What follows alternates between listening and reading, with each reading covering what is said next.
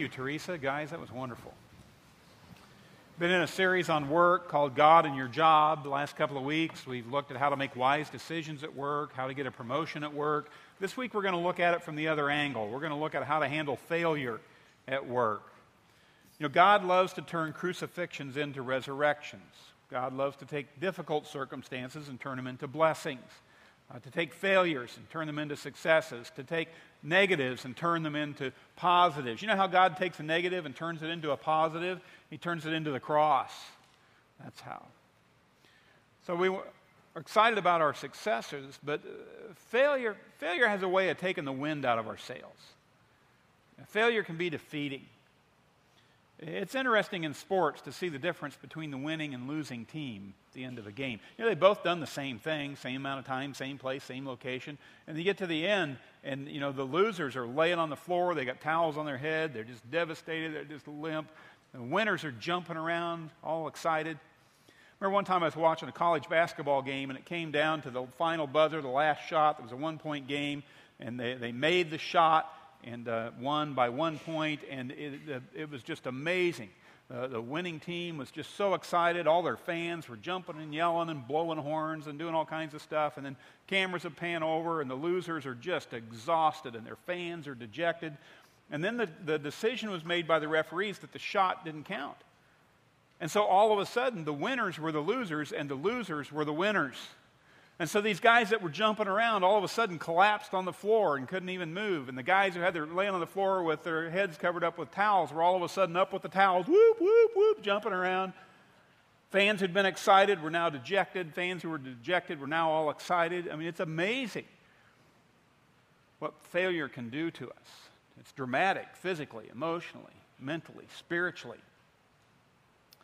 Oftentimes, when we fail at something, we think it negates the whole thing.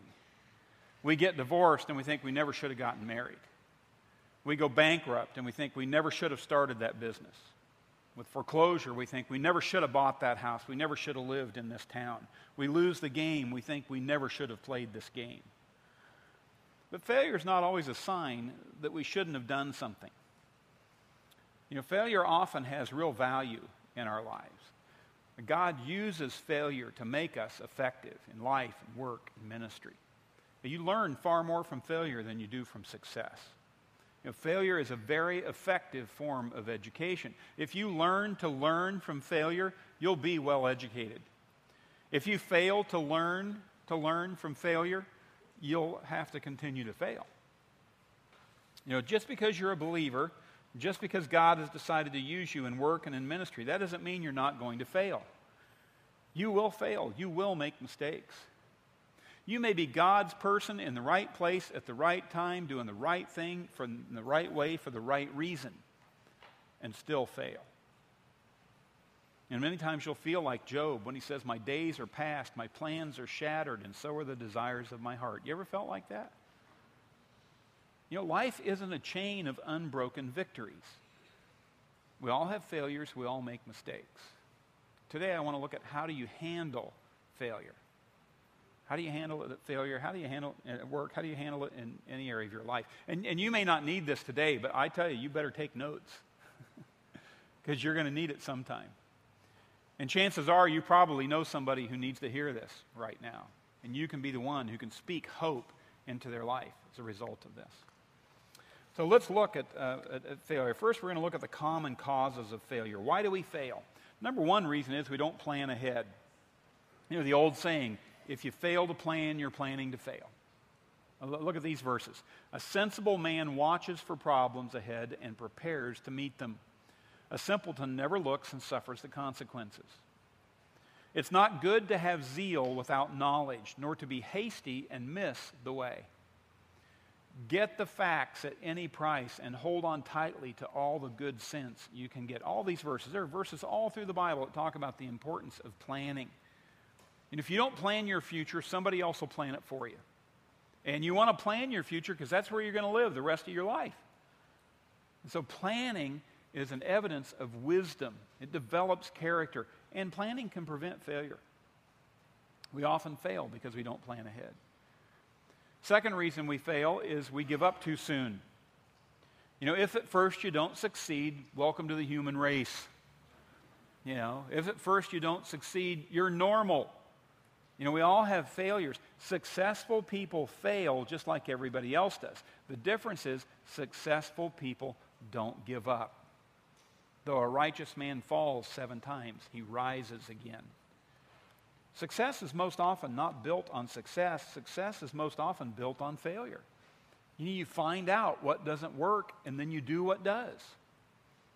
Edison tried over 200 filaments before he found that tungsten was the right filament for the light bulb. And when he got to 199, he could have said, You know, I've failed enough, I quit. But his attitude wasn't that he had failed 199 times. His attitude was that he had succeeded 199 times at finding something that didn't work. That's different.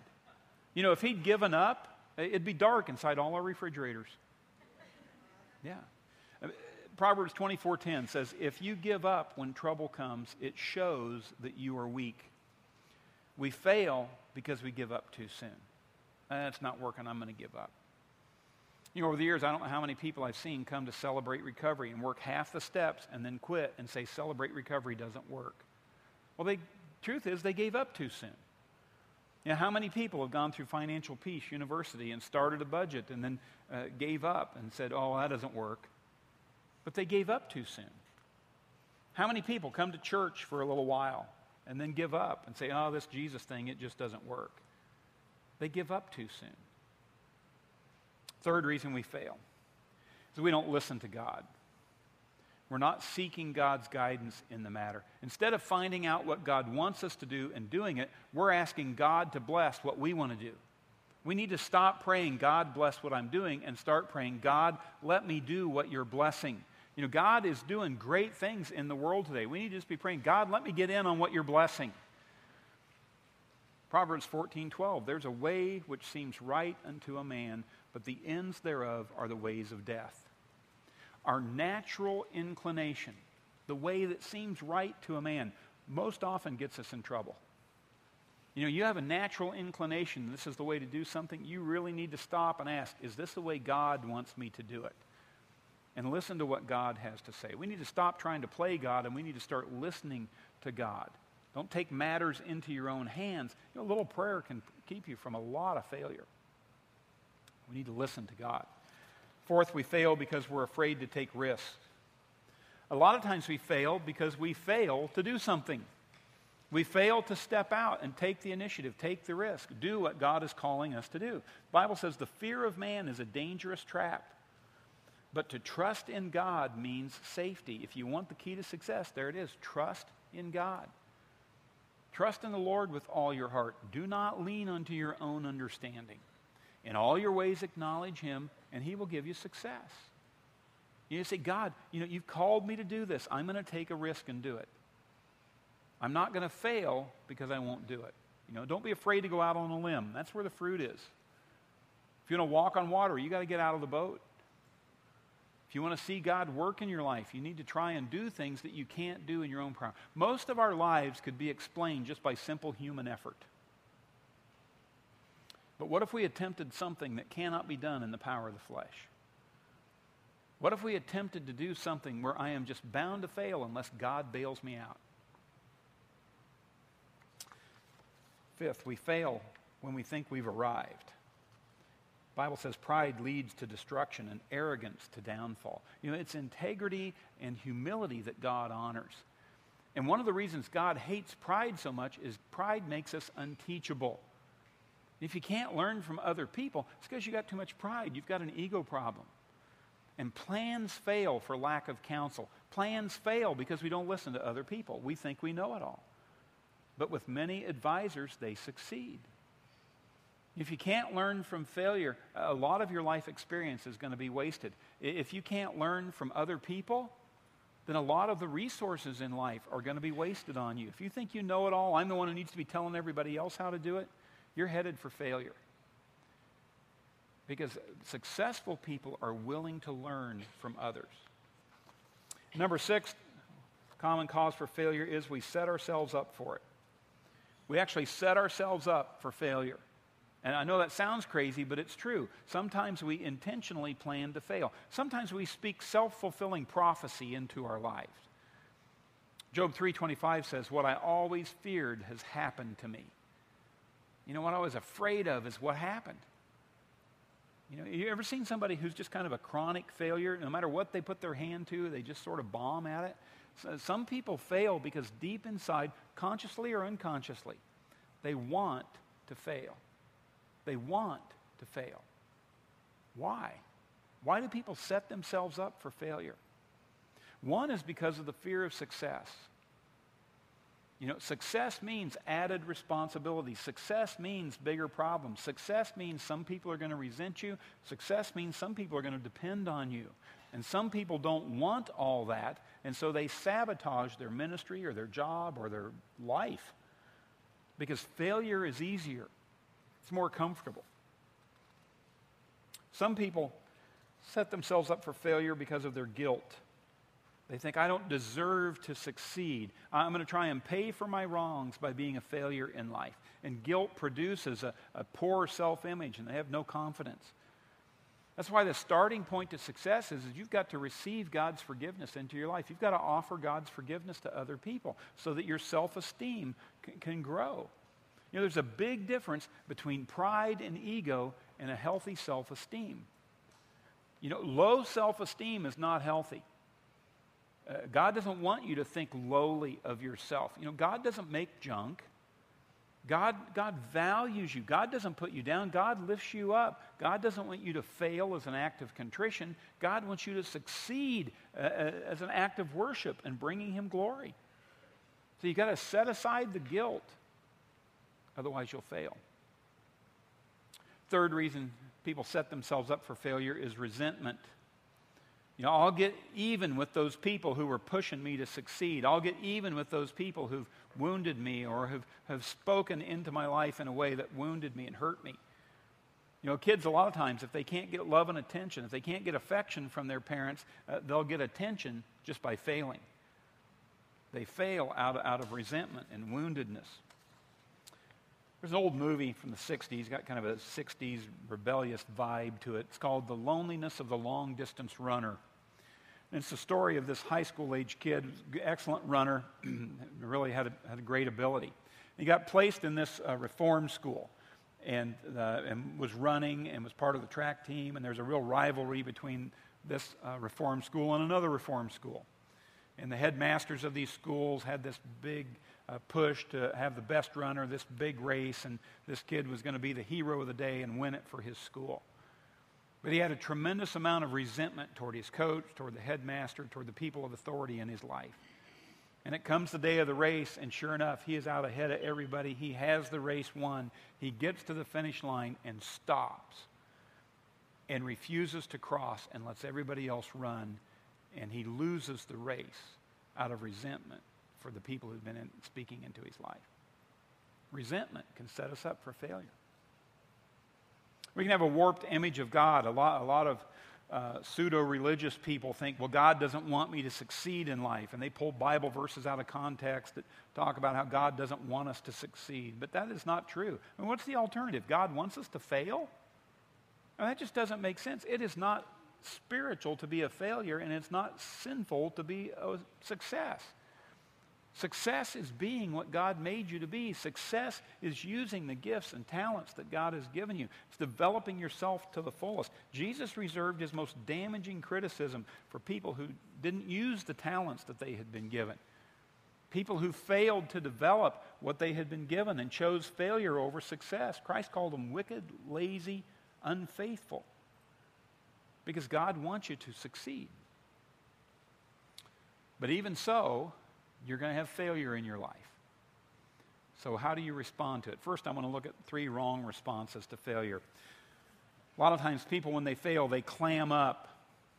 Don't take it out on yourself. When you fail, don't blame yourself. Don't become self critical, self destructive, self condemning.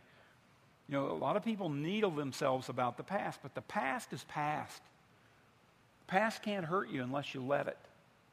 And so you just ask God to forgive you, you accept His forgiveness, you forgive yourself, and then you move on. You don't clam up, you don't take it out on yourself.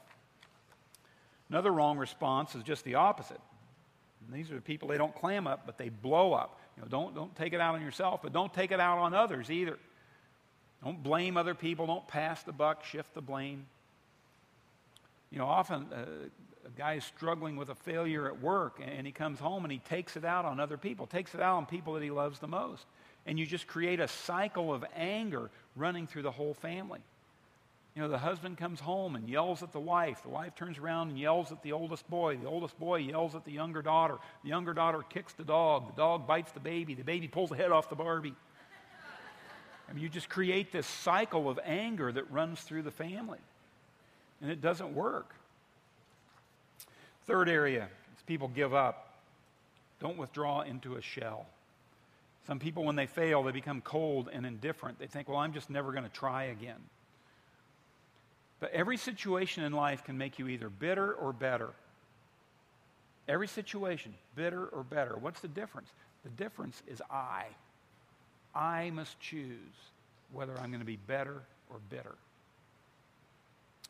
So, those are the wrong responses. What's the right response when you failed? Well, the, first of all, you just need to admit it. Just say, I blew it. I mean, that just releases a lot of the tension of the failure right there. A man who refuses to admit his mistakes can never be successful. But if he confesses and forsakes them, he gets another chance. Just admit it. Secondly, you need to learn from the failure. Learn from it.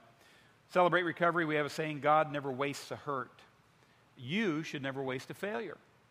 You know, if you waste a failure by not learning from it, you're going to have to learn the lesson all over again through another failure.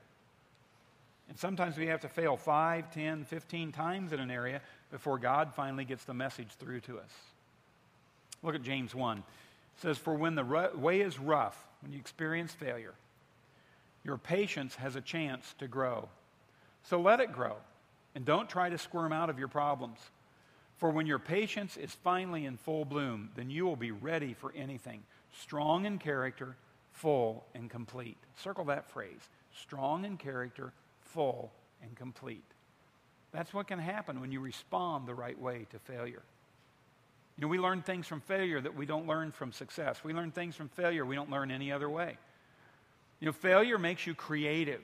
When you try and do it what you think is the right way and it fails, now you got to do it some other way.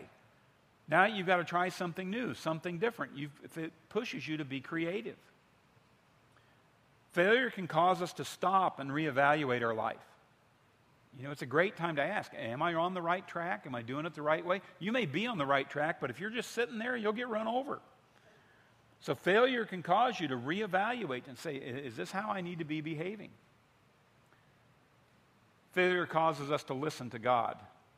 Failure opens our eyes and our ears to God uh, more than success. You know, God whispers to us in our comfort, God shouts to us through our pain. Third, we need to realize that God can take your greatest failure and turn it into your greatest strength. We see that all through the Bible. God loves to take somebody's greatest failure and turn it into their greatest strength. See it in the life of Moses. You know, Moses is one of only two people in the Bible who was ever called meek. Jesus was the other one. And meek means uh, strength under control. Yet you read through Moses' life and, and you just see this man whose strength is out of control. I mean, what was his greatest hangup? It was his anger, it was his temper. You know, Moses got angry and murdered an Egyptian and had to flee the country. Moses got angry and broke the Ten Commandments. Not the commandments themselves, he actually broke the tablets that the commandments were written on. Moses got angry and he struck a rock with his staff when God wanted him to speak to the rock so that a miracle could happen. It was Moses' anger that kept him out of the promised land. You realize Moses led the nation of Israel right up to the border of the promised land, but he couldn't go in himself because of his anger. His anger was often out of control. Yet the Bible says that, that besides Jesus, Moses is the one who was called meek. Why? Because God took his greatest weakness and turned it into his greatest strength. Abraham, Abraham's known for his faith. He's the father of faith. And yet, Abraham had so little faith that twice he told his wife Sarah, You pretend to be my sister so that this guy here won't kill me in order to get my wife. You pretend to be my sister, and I'll place you in his harem. He puts her in danger because he's afraid that somebody's going to do something to him. But God turned Abraham's greatest weakness into his greatest strength, and Abraham became known for his faith. David. David's a man after God's own heart. You'd think David had a handle on purity, but his biggest failure was adultery and moral impurity. But God turned his greatest weakness into his greatest strength. And David taught generation after generation how to confess their sins and how to pursue purity by what he wrote in the Psalms. Peter. Peter's known as a rock of stability, but Peter wasn't always stable. You know, Peter was impetuous. Peter was Mr. Foot and Mouth. Peter's the guy who took out a sword and cut off a guy's ear. Peter's the guy who, Mount of Transfiguration, you know, he gets all excited. Jesus, you're here. Moses is here. Elijah's here. Let's just put up tents and let's just all live here. Well, that's not what Christ had in mind at all. Peter's the guy who said, I'll never deny you, Lord, and then went out and denied Christ three times. Peter's the guy who, who walks on water and then sinks like a rock. You know, he's Mr. Impulsive. He's anything but stable. You know, Jesus looks at Peter and says, Peter, I'm going to change your name to Rock. And the other disciples are thinking, don't call him Rock, call him Pebbles. But Jesus saw something in Peter that Peter didn't even see in himself. And his greatest weakness became his greatest strength. Apostle John was called the beloved disciple. First John, he writes this. He says, Beloved, let us love one another, for love is of God. And everyone who loves is born of God and knows God. And you read that and you think, John must be this, this big, loving, mild mannered man. Do you know that before John came to Jesus, he was one of the sons of thunder? John was an angry, he was a violent man. At one point, he asked Jesus to rain fire down on a village and kill all the people because John didn't like the way they'd been treated by them. And then John becomes the apostle of love. Gideon. Gideon's a little pipsqueak hiding in the bottom of a well. God looks down, sees him, and says, Mighty man of valor. God saw something in Gideon that Gideon didn't see in himself, and Gideon became one of the greatest warriors in the Bible. God can take your greatest failure and turn it into your greatest success. Your greatest ministry often comes out of your greatest wound, your greatest hurt, and God has you minister to people with the same hurt that you've endured. I mean, who better to help somebody through a failure than somebody else who failed in the same way but found Jesus Christ to be faithful? You need to remember that. Number four, you need to realize that failure is never final unless you allow it to be. Romans 8:28, we know that all that happens to us, even our failure, is working for our good if we love God and are fitting into his plan. You're never a failure until you quit. Though a righteous man falls seven times, he rises again. You just don't quit. We will reap a harvest of righteousness if we don't give up. Number five, proper response to failure is you just get up and start again. 2 Corinthians, Paul says, We're knocked down, but not knocked out. And he just paints this picture of a boxer who just keeps getting knocked down and knocked down and knocked down, who just keeps getting up again and again.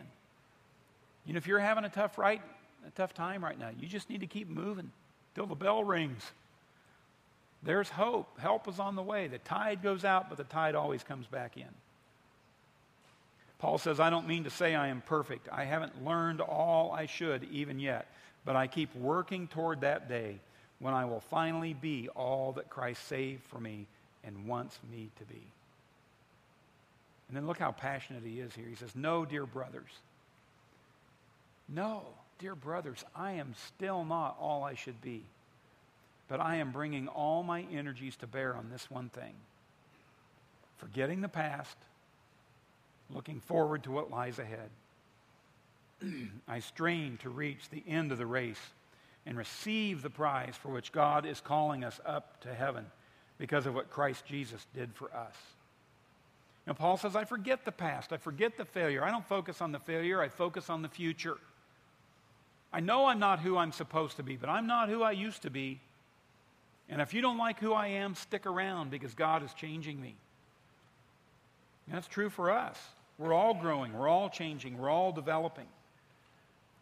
And if you walk with the Lord in integrity and humility, He'll keep working on your life, changing, removing your character defects, even through your failures. So don't stay stuck. Get up, start again. Let's pray together.